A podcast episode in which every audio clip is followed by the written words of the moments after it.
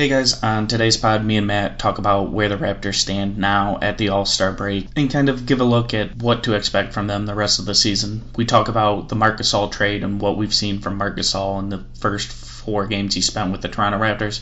We talk about Jeremy Lin, the acquisition, you know, to get a valuable backup point guard, especially with Fred Van VanVleet's injury that becomes even more important for the Toronto Raptors. Then we kind of just give a general wrap up of what we hope to see in the final games after the All Star break and, and kind of what to watch for if the Raptors have a chance for the number one overall seed or what to look for from a standings perspective. Lastly, we have Teach Mike Canada, where Matt describes to me what the meaning of Family Day is.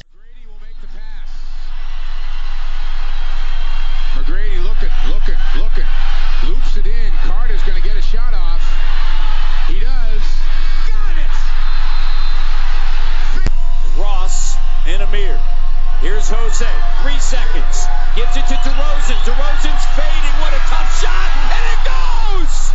DeRozan with plenty of time. It's five seconds. DeRozan on the drive and kick from the corner. Van Vliet. Van Good. A two. The Raptors lead with 1.1 to play. Matt, how is it going? Mike, you know, we were just talking off air about the weather in Toronto, and you know, for all of us, for all of us Kawhi watchers, um, it's not good here. He's he's he's, he's going to leave. He's he doesn't have that Canada Goose sponsorship that's going to get him the warm jackets that he needs to be able to survive. So I'm worried on his based on the weather. You know, they showed uh, a clip of Kawhi walking in the weather with just a sweatshirt on, and they said that he's struggling to adjust to the weather. But I will argue for Kawhi. I'm someone who, you know, just kind of, despite the cold, will just wear a hoodie or something like that out of pure laziness. So I do feel Kawhi on that level where rather than actually do something about the cold, I'll just complain about it as I don't dress properly. Yeah, yeah. More more so what I was getting at is I was just laughing at all of the you, you know constant Kawhi watchers that like every single time there's a picture of him you know smiling it's he's staying. And every single time he complains about the cold oh he's leaving. And and uh, I don't know if you saw last night during the All-Star game but when he was being introduced he like shook his head no and mumbled something under his under his breath and Twitter like blew up. People were like really concerned about what he was saying and whatever. And um, and uh, it's just like I I just find it funny that no matter what move he does, no matter what he says, even though like 20 minutes beforehand he said, you know, I think we could I think we could go to the finals when someone was interviewing him. Like everybody's so worried about what he's going to do. It's it, it, it's very funny. Yeah, and it's so silly because obviously what happens in the playoffs has such a large bearing on his percentage of coming back, at least I would guess that it has such a large bearing that speculating about it now in February is so ridiculous. And, and I mean, at least he's not screaming at our media members Kevin Durant style, but yeah, you're right. The the watch of Kevin or of Kawhi Leonard and every minute detail that happens is starting to get uh, pretty hilarious at this point. And you know, I think it's one thing. One thing that I think is a testament to the Raptors, no matter what uh, happens with Kawhi is that look, he's bought in for the season, right? Like he's he's obviously happy enough with the Raptors medical staff, with um, you know everything going on, the culture of the team, the fans, to at least be bought in for the season, right? Like that's got to be that's got to be at least a testament to the Raptors' development as an organization from the old days when you know, the players like Alonzo Mourning, for example, just wouldn't even show up, right? Just because it was the Raptors. So I think that I think I think that's a testament to at least the the franchise is growing. Uh, you know, people are you know players are looking at it as a more legitimate place to actually play and win. And uh, yeah, we made the DeMar DeRozan trades that looks a little bit bad on like man, Masai Ujiri doesn't care about the players, but I mean organizations got to do what an organization's got to do, and players got to do what players got to do, and, and it's a delicate balance. But I mean, I still think it's a testament to the organization that he's playing right. Yeah, you know, I don't, I don't want to get bogged down on this too much. This, no, no, but, sorry, but yeah, no, you're good. Uh, just kind of going to your point about the Demar thing yeah, I, I think we saw with the Anthony Davis and how Boston's not on his list because of the Isaiah Thomas trade, and then this weekend, well, they actually might be on his list. You know, just make the right decisions for a basketball standpoint, and the players are going to go choose where areas are competitive. But we're not here to talk about Kawhi's upcoming free agency. we are Sorry. here to talk. No, we we're here to talk about the All Star Weekend. Uh, kind of everything that happened. More importantly than that, we're going to talk about the Toronto Raptors' upcoming 20 or so games. The final stretch here before the season, what we can expect to see out of Gasol, Jeremy Lin, what we can expect to see from the team at large, and you know the final stretch here, what we expect to see on the basketball court. Uh, I guess I'll just start with you. You know, what was your takeaways from All Star Weekend, either Raptors or otherwise? you know, I think I think just in general, in terms of an All Star weekend, um, it, it, was a little bit of a lesser exciting one. I mean, I mean, the most exciting dunk for me didn't even come in dunk contest. It came from a Steph Curry pass to uh, Giannis there. Um, the you, you know the highlights, uh, you know, in terms of Saturday night, the the just the theatrics seemed a little overdone. Like I still think that the modern standard for an NBA All Star Saturday Night is the, is actually the Toronto one, um, the 2016 one. That was that was just fantastic. Um, you know. You know, the, the Rising Stars game was was okay. I thought OG did um, a really, uh, you, you know, represented really well, but that format could use a little bit of an overhaul too, um, just to just to kind of make it more exciting. Who knows? Maybe three on three. I mean, I don't know, but um, yeah, I mean, I mean, I mean, in terms of me, I think it was just kind of a, a, a kind of a meh All Star weekend overall. Um, the All Star game was the All Star game itself was fun, um, but I thought Toronto was represented really well. I thought that. Uh, you know, Danny Green is a future media star and darling. I mean, he's, I mean, I mean, he was everywhere this weekend and doing a, doing a fantastic job for the, the, you know, for the, he actually, he actually, um, Mike, you might not know this, but, um, uh, one of our two competing sports networks is called TSN and, uh, uh, one of their, one of their, um, uh, top like personalities was, what was at All Star weekend and, and, and she actually got bumped for Danny Green walking around and interviewing all of the uh, all of the players there. So so so so you know he was doing he, he, was doing a good job with that sort of stuff as well. And for me, you know, I thought the Raptors were represented really well. Obviously, when you have a starter. Uh, on a team, it's it, it's great, right? And um, and uh, Lowry, you know, Lowry represented well. I thought Lowry was, uh, you know, doing a lot of stuff, and we represented well. I just feel like it wasn't a very overall, very exciting, newsworthy sort of uh, event. Yeah, it was pretty underwhelming. Um, Yeah. The dunk contest wasn't very exciting to watch John Collins take all that time to just kick a paper mache plane. Yeah, It was oh, pretty. Um, but it was okay. You know, the All Star Weekend is what it is. If you're looking for some awesome experience, you might be disappointed by it. But we got to see a couple freak athletes do some freak athlete things, and that was exciting. The three point contest I thought was fun. Uh, congratulations, to Joe Harris. I thought Danny Green was going to make the finals, yeah.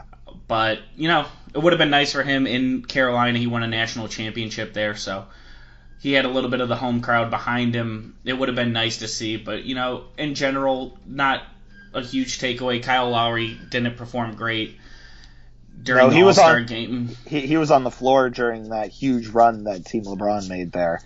Yeah, and you know, Kawhi Kawhi did good, but I'm not Yeah. overly concerned with the performances of the All Star games. Like you said, Danny Green was a superstar off the court.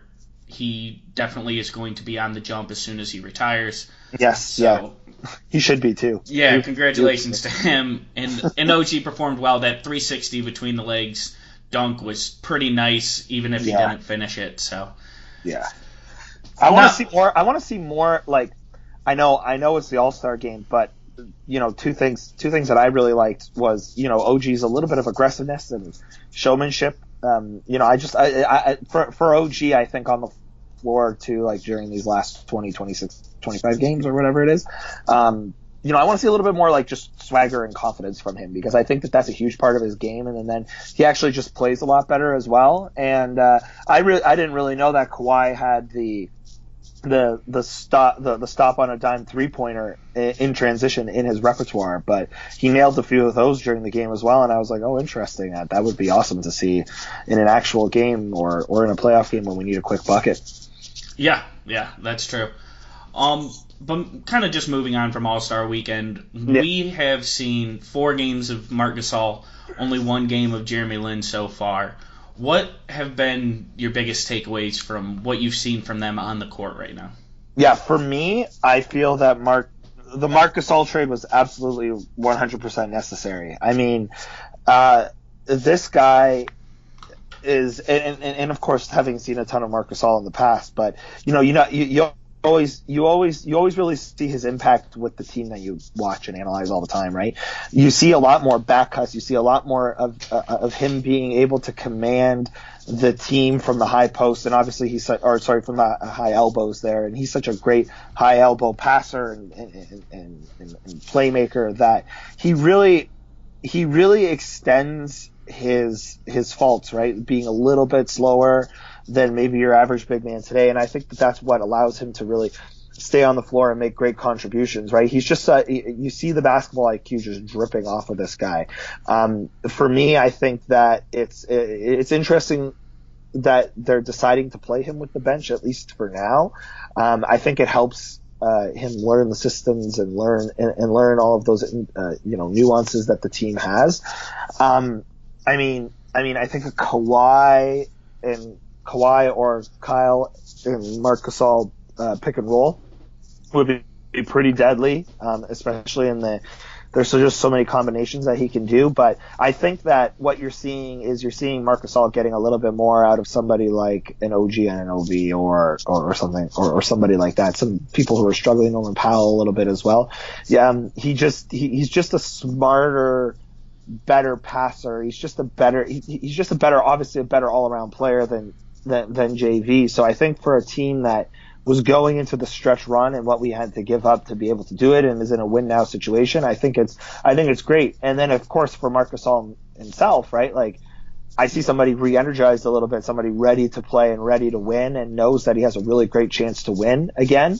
And that hopefully revitalizes him to play his best over these last bit of games. And it's really great to also see somebody very excited to play in Toronto. So for me, I, you know, you, you, know, I'm seeing, I'm, I'm just seeing new elements added to the team that they didn't have before, and especially for the bench unit that, you know, I might, I might play him with the bench unit a little bit, maybe just keep him in that bench unit and keep that that, that starting unit rolling, and then obviously if Gasol is, you know, playing well, playing well in that particular game, just, just keep him in the game and just, you know. Yeah, there, there's been some talk on Twitter. I see a lot that this idea that Gasol's passing is being wasted with the bench, and I don't understand why. Yeah. OG Anunoby's a good cutter. Norman Powell's a good cutter. Fred VanVleet's better off the ball. I think his passing actually is more useful with the bench unit than it is with the starters because with the starters he's just naturally going to hold the ball a little bit less than he does. Mm-hmm. So I don't necessarily agree with this sentiment that he's being wasted somewhat if on the bench. Um, if I'm Nick Nurse, it will largely kind of be matchup dependent on who's starting. If we're playing the Boston Celtics, Serge has done a pretty good job against Al Horford throughout the year and kind of just throughout his career. Um, Marc Gasol is more a better post defender when we're facing you know a Joel Embiid. I would see that, and then Milwaukee, I could see it going either way. Both of those guys are pretty good pick and pop guys to attack their passive defense. Uh, anyone who listens to this knows I'm not the biggest. I wasn't the biggest JV fan. I I think he's a fine basketball player. I liked kind of what he brought off the court. He went to the bench without any complaints, and you know I think he was a very important player for Toronto in terms of helping them build this product. However, I questioned his ability to translate that game to the playoffs. And when you're talking about Marc Gasol, you've seen him do it in the playoffs a lot you know, over throughout his career, he's a better defensive player still at age 34 in my mind than Jonas Valanciunas was, and offensively, he's just a more modern player in terms of spacing the floor and recording assists. From four games in, to me, the biggest thing that jumps off the screen is Marc Gasol's ability to pass and just what kind of impact that's made on the team. You know, I tweeted this out the other day. It's a small sample size, but Toronto ranked 19th in the NBA in passes prior to the Gasol trade. Uh, in the four games since the Gasol trade, they ranked second in the NBA. I perhaps it's too quick to draw that kind of line, but I just think that that number is pretty important when you talk about Marc Gasol and the kind of passer he is out of the high post. Yeah, um, you know, you know, just to just to swing it back to was one thing you said, which was that, you know, keeping him with the bench there, I I love it because what were we complaining about with the bench unit before? Stagnant, slow, like too much one on one, not enough movement, and then bringing bringing a guy who's not even a point guard, right? Not even not even a guard, and is able to and is able to get all this movement uh, out of people. I think is I think is really fantastic too. And I mean, you're right, right? Like when you're just a when you're just a better basketball player, you just make better plays, right? And and and I'm just seeing even off of screen rolls again again in the small sample size, but you know Norman Powell getting getting to the basket easier, uh, you know him him picking and popping like uh, you know I think I think over the long run too, his ability to shoot threes is another thing that is going to help stretch the floor in the long run for, for, for the team in the playoffs, right? And, and even though, and, and, and, you know, it's funny, a lot of the Canadian media was saying, oh, well, JV, he always showed up in the playoffs. It's like, yeah, he always showed up in the playoffs, but that's because the rest of the team was not even showing up at all, right? so, so, um, you know, it's nice. It's not. It, it, it's nice to have some uh, another proven playoff veteran from the Western Conference who's not going to be intimidated by, you know, a you know the Boston Celtics or something like that because they play they played those tough and tough teams every single night. So I think uh, I think in terms of gets, it, if you couldn't get Anthony Davis, then getting Marc Gasol was probably the next best the next best available option. Right. So I I mean to me the way I look at it is there's three matchups right now that matter for the Toronto Raptors. That's the Bucks, the 76ers and the Celtics. Right. Um you know, perhaps Golden State as well. I think Marc Gasol matches up even better against Golden State, but I'm not going to worry about them. To me, for now, the goal is more getting to the finals than it is to win it. Um, just considering, you know, the the behemoth that faces you in the finals and kind of where this franchise is at right now. Um, so for if we're talking against the 76ers, Marc Gasol's probably the best post up defender in the NBA still. Mm-hmm. That's going to matter a lot versus Joel Embiid. He also spaces the floor and pulls Joel Embiid, who's a phenomenal rim protector, to the three point line. I think you would be hard pressed to find anyone that said Marc Gasol was in a better matchup versus the 76ers. If we're yeah, talking against, uh, yeah, I agree. Okay. Oh, sorry, I was just gonna say I agree as well, and, and and I think and I think I would actually start Marc Gasol against the 76ers in a playoff series. Yeah, I think he will. I think he will too. Um, yeah. My next, uh, the next team is the Celtics when you're talking about JV, JV wasn't able to stay on the floor at all versus Al Horford. He no. played two combined minutes against Al Horford so far this season in the team's matchups. Nurse was clearly scared to play uh, JV in that matchup just due to his defensive limitations. I'm not sure if Marc is the perfect matchup for Horford. He's probably still a little too slow. However, it's hard to argue that he's going to be less impactful than JV was versus Celtics. So to me, he's a better matchup versus Celtics as well. And then when you talk about the Milwaukee Bucks, they're a team that plays a very deep drop in the pick and roll, which basically means as they run the screen up, Brook Lopez stays at the hoop, kind of protecting the rim at all costs. Uh, and they give up some of the most threes in the NBA. So when you talk about Marc Gasol, he's obviously a much better shooter than JV, and he provides another weapon in that matchup. So if JV or if Marc Gasol is a better matchup in the three kind of teams that matter, I'm not sure what it doesn't matter if JV is a better player against the other 27 teams. I'm really worried about these three teams, and you got Marc Gasol essentially for the price of Jonas Valanciunas, which is a huge win. Uh, with all due respect to Delon Wright, he you know he wasn't making the impact that Toronto needed, and I think it's very likely he would have been cut from the playoff rotation, and you know CJ Miles was already cut. So.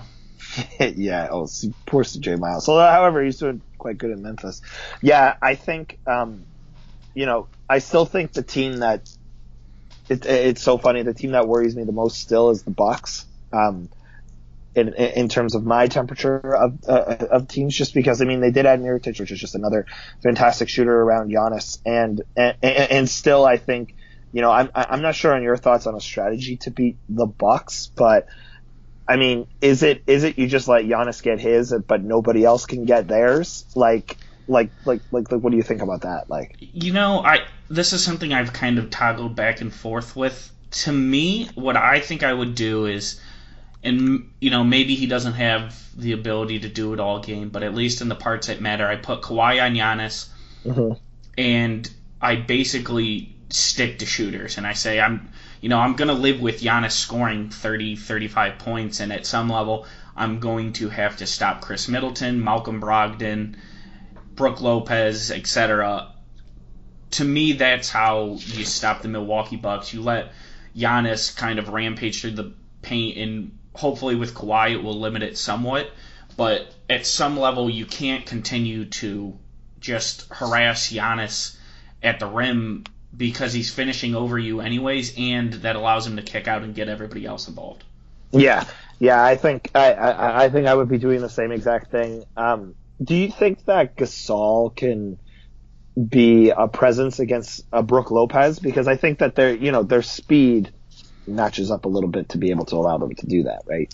Yeah, you know, you lose some of Gasol's ability at the rim when he's hanging out with uh, Brook Lopez out at the three point line, but it's interesting. I, I think what you might see a little bit, and this is something that Utah toyed with, was when Ibaka's in the game, you might see Pascal Siakam on Brook Lopez and Ibaka on Giannis.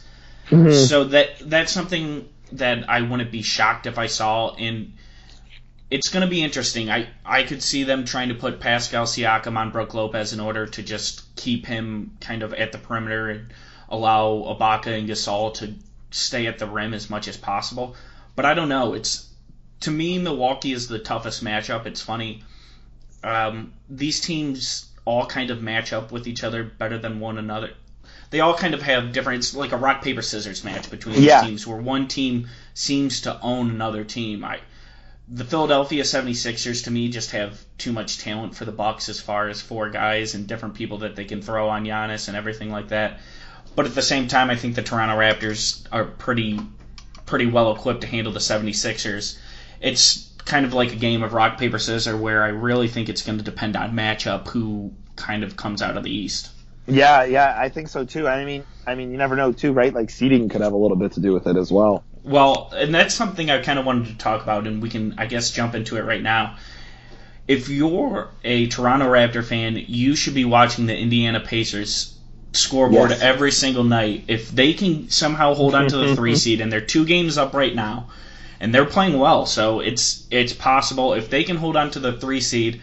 That works out beautifully for Toronto. Toronto will be the two seed. Indiana's the three seed. That puts Boston, Philly, and Milwaukee all on the same side of the bracket, and you only have to face one of them. I actually think I actually think the Pacers are only one game up. I'm looking at the standings right now. It's oh wow. Yeah. No, yeah. they're one. I'm sorry, they're one game up in the standings. However, they're two up in the loss column. So, oh, okay. Yes, yes, yes. Okay. To me, when it's these good teams, I kind of watch the loss column more than the overall games back. Right. So yeah, they're two games up in the loss column. Um, yeah, that matters. I guess it's kind of like being up a game and a half. I would say if you're yeah two up in the loss column. Yeah, yeah, no, I agree. Like right now, if the, I mean, if the playoffs started today, it's pretty much perfect standings for the Raptors, right? Like you would have the Hornets, and then you'd have the Pacers, and that's or Pacers or Brooklyn Nets, and that's like like that's amazing for the Raptors. And yeah, it gets. I mean, I mean, it only puts one of the behemoths right in your way.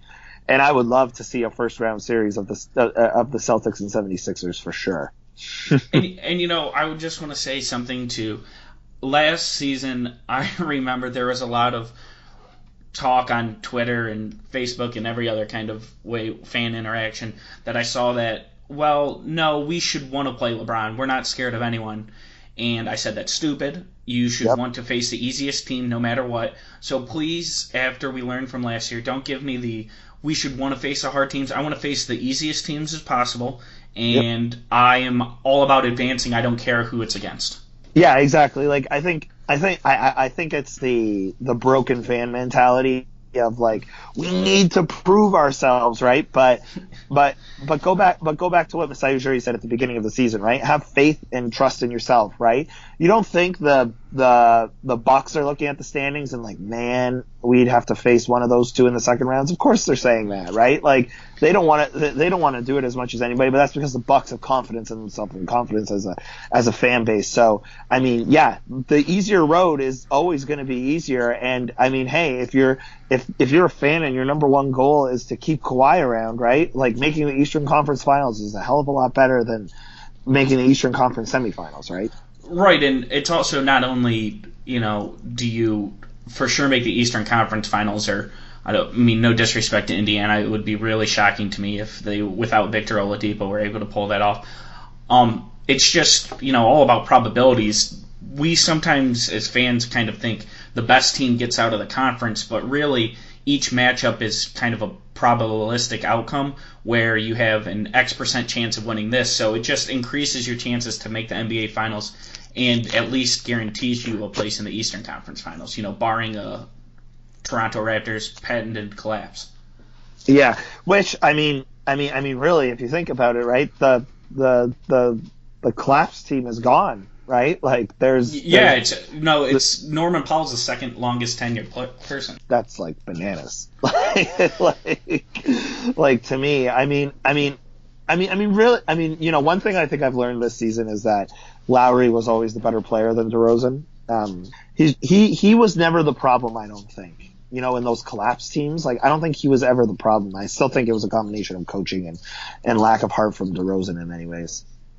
Yeah, uh, I'm with you. I, I wouldn't say lack of heart. I would just say a game that doesn't translate well to the playoffs, kind of with his stylistically, I think is more of an issue than anything else. Um, it's kind of taken us a long time to get here, but I guess what are your thoughts on the Jeremy Lin signing? I kind of want to get your overall yeah. opinion on that. We haven't talked about that yet on the pod, which is really weird to be only hitting it at the 30 minute mark. yeah, yeah. I think, you know, for me, I was really excited about it for from from many perspectives. First, that you know he would pick Toronto um, when he would have many suitors around the NBA. I think it, again to the to the fan that's worried, right? Like it's great to see a, you know a high prospect buyout player pick Toronto, and he could have picked anybody he wanted, and he picked Toronto. In terms of in terms of a a team move, I I, I also think it's a pretty fantastic pickup for many reasons because you know Lin is Lin is a proven veteran who's not like a aging aging veteran, and he he he comes he, he comes in maybe not with the most playoff success, but is a very smart, disciplined basketball player who can shoot the three, is great in the pick and roll, and I think is and I think is a good like glue guy. Like he even like even in his first game there just seemed to like fit in like a glove as much as he could and and and run with things. But I think what you're going to see over time is that is that is that he's an upgrade over Delon Wright, and that he just understands the NBA game more, and just how to play it. Is, is a better defender, and again one thing that always gave me a heart attack was when Delon Wright had an open three pointer, right? Because I never knew if it was going to clank hard or or be an absolute swish, right? Delon Wright was very much a roller coaster player, and and and that's not good in the playoffs when every when every possession counts, right? So getting a more steady, uh, you know, point guard to come in and, and, and do things is great. And I mean, what a fantastic move knowing that Fred Van VanVleet's going to be out for five weeks now, right? It just gives it, it, I mean, I mean, desperately needed, right? Yeah, you know, he serves as kind of just a one for one replacement for Delon Wright in many ways in my eyes.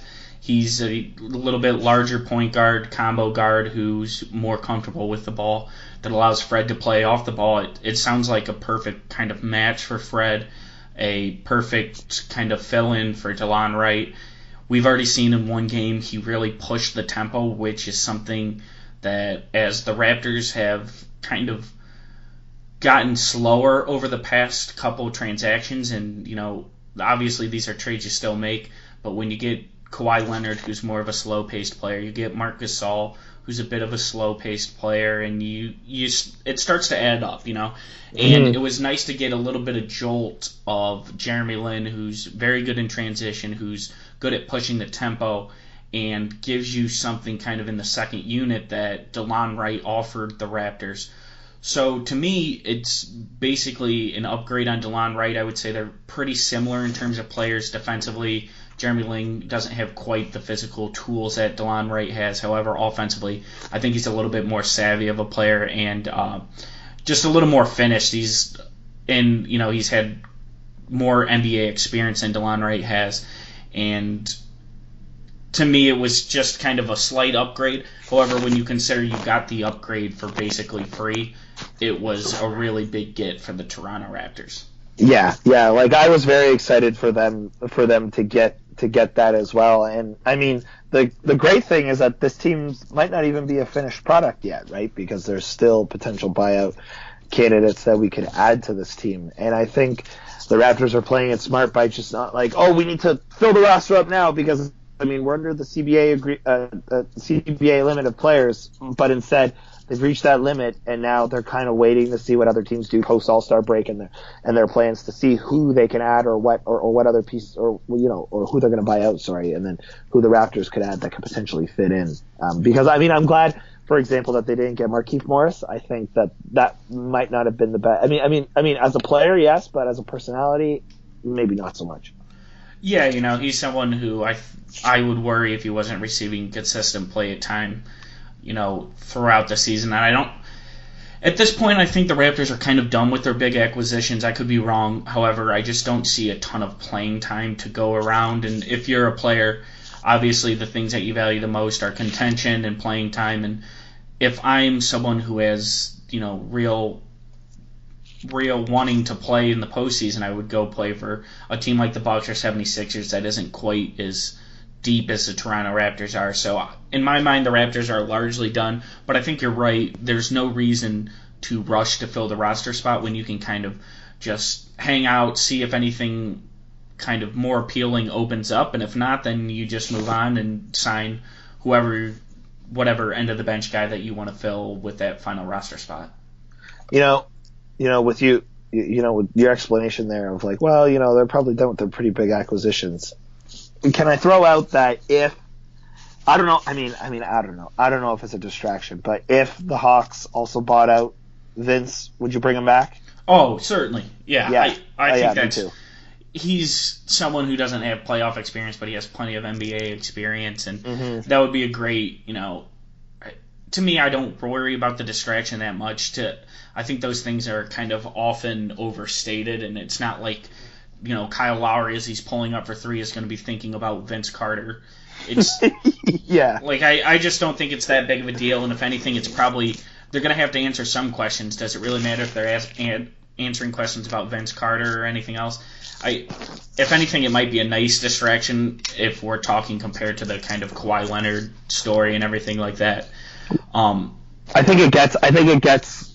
You know, Kawhi to to the playoffs without having to do much more media attention or have much media attention on him, if anything, right? Sure, like, yeah, right. Like it, like and and and you know, for for me, someone who grew up in that Vince Carter era and was a huge fan, like, oh, Oh, I'd love it. I love it. I, I, and I mean, and I mean, from a team perspective too, I just think he'd be like a nice, like, you know, glue guy, like somebody who would just like, you know, be be be there for the team and just and and just be bought in for the season, and and and it would be great, right? And when we win the championship, then he can retire as a Toronto Raptor winning a championship, full circle. Sure, yeah. I my I don't think that the Hawks are going to buy him out personally. No, me neither. Me um, and if he does come to the Raptors, I wouldn't expect him to get playing time. However, you're right. It would be a nice story, and I I would personally be for Vince Carter returning to the Toronto but Raptors.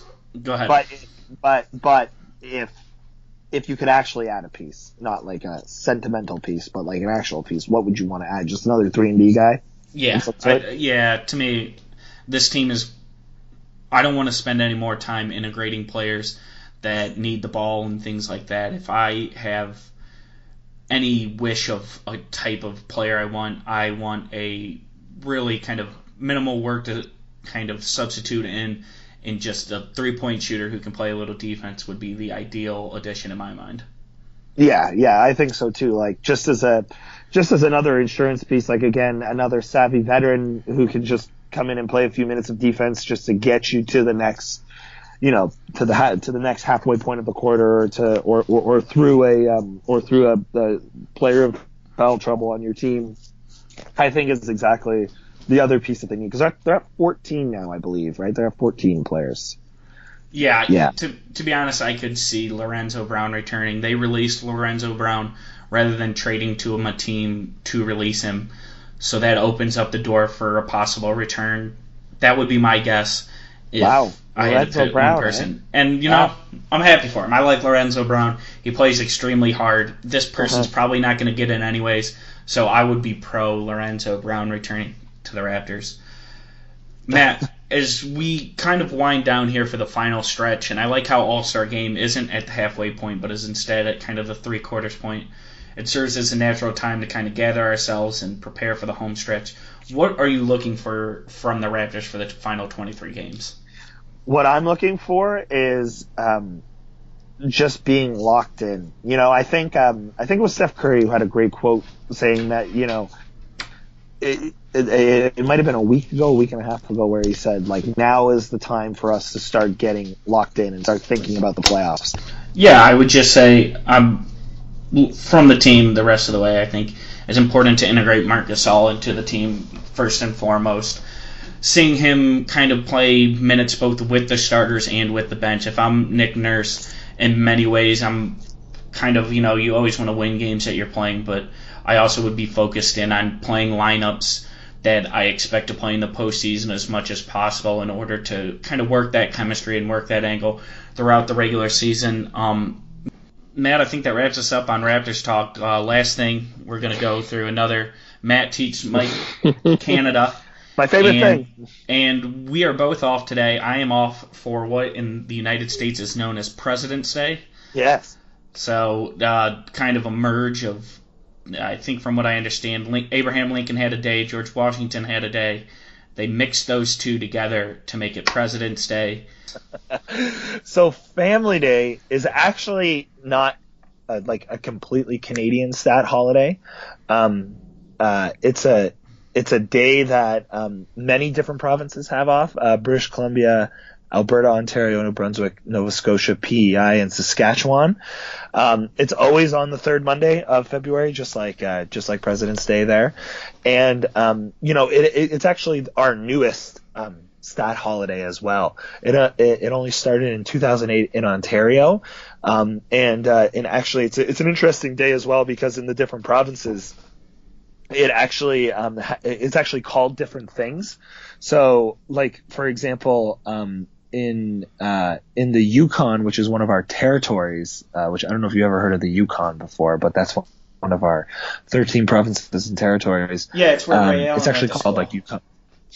Oh right, yeah. it's called it's like it's like it's called Yukon Heritage Day there in Alberta. It's also called Heritage Day apparently.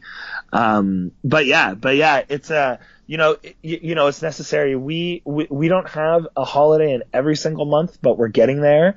And um and uh, you know um Mike, you might not know this either, but a lot of our like social um you know like like, like a lot of social services are actually observed by our um provincial governments and not our federal government in many ways. So um, this one was introduced in 2007, um, uh, originally being called a civic holiday.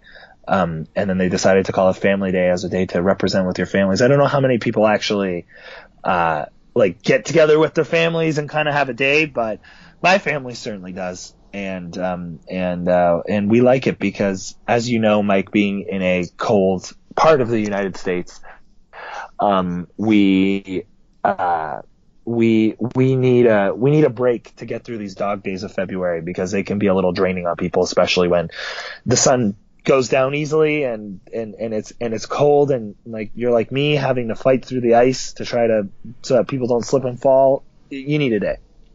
Yeah, yeah, I agree with that. I Yep. I'm all for winter holidays as a way to just break up the misery that is a northern winter. We uh, uh yeah, and, and you know, Mike. One other final story is that you know we were so we were so down that we actually visited your fine country. I visited your fine country uh, on Saturday, which was yesterday, uh, two days ago for, from us, and uh, took a little trip to good old Buffalo, New York, and, and uh, saw all the great things that Buffalo had to offer. So. I can't imagine that's much. No, no, no, no. But you know, Southern Ontarians know, right? Like Buffalo is is like is like like the easiest place to get to, right? And the most premier place to go, and in and around Niagara Falls there. So that's what we got. That's what we got. Sounds good, Matt. Uh, thank you for this wonderful history lesson. no Family Day. problem. No problem. Family Day, Family Day, Happy Family Day, and President's Day to all, everybody listening.